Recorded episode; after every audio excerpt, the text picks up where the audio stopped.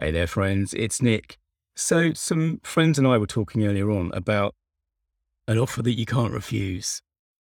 It's known in the in the in marketing, I guess, as the mafia offer. Obviously, after The Godfather, and we were just talking a little bit about what what an offer you can't refuse is, and there was some back and forth about, I guess, about the kind of the positioning of the offer, because the theory goes that if if you have niched your audience to well, in other words, you're serving a very particular audience and you come to know and understand that audience and their needs and their fears and their tensions and all of that kind of thing. The theory goes that you can craft an offer that will be impossible for them to refuse.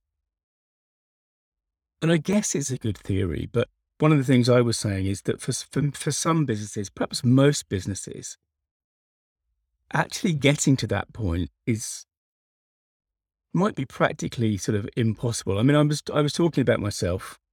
It's, it's my favorite subject. And, you know, one of the things that I have noticed about being a copywriter as opposed to being the MD of a web development firm is that the the urgency is rarely there. Because I was talking this morning about something I mentioned on the podcast before about the kind of the bleeding neck approach. If someone's got a bleeding neck and you've got something to sell that will help them, they're going to buy it because there is urgency, right? Urgency and emotion in that. But actually, in terms of copywriting, particularly the kind of the storytelling that I do, there's often not actually a lot of urgency. And even when I'm working with clients, like some of my retainer clients, you know, they they they are invested in the work. They are paying me to do the work. They can see the value of it, the long term value of it. But but of course, most of us don't live in a long term world. We live in now. We live in what's right in front of us. We live in the fires that are going off, you know, and the the alarm bells in front of us, and they are always going to be the most important thing because yeah, this this takes me back to Yes Minister and the classic, you know, Sir Humphrey talking about the you know the difference between what's urgent and what's important. There are plenty of things that are important that are not urgent. And I was talking this morning about how, you know, when I started the web agency back in 1997, almost no one had a website. Almost no one had a website, and and almost everyone, at least over the following let's say three, five years, something like that, almost everyone realized that they needed one. In other words, they suddenly had a credibility problem, a visibility problem. They suddenly had a bleeding neck. So, you know, I've said this before. I started a web agency at more or less the, exactly the right time to do that. I was, you know, very lucky. But it's not the same with copy, and it's not the same with a lot of things, I think, where we're selling things that now, if you are selling bottled water, for example, which plenty of businesses do, people are always going to have a tap. So there is never going to be the urgency that might be needed for a mafia offer.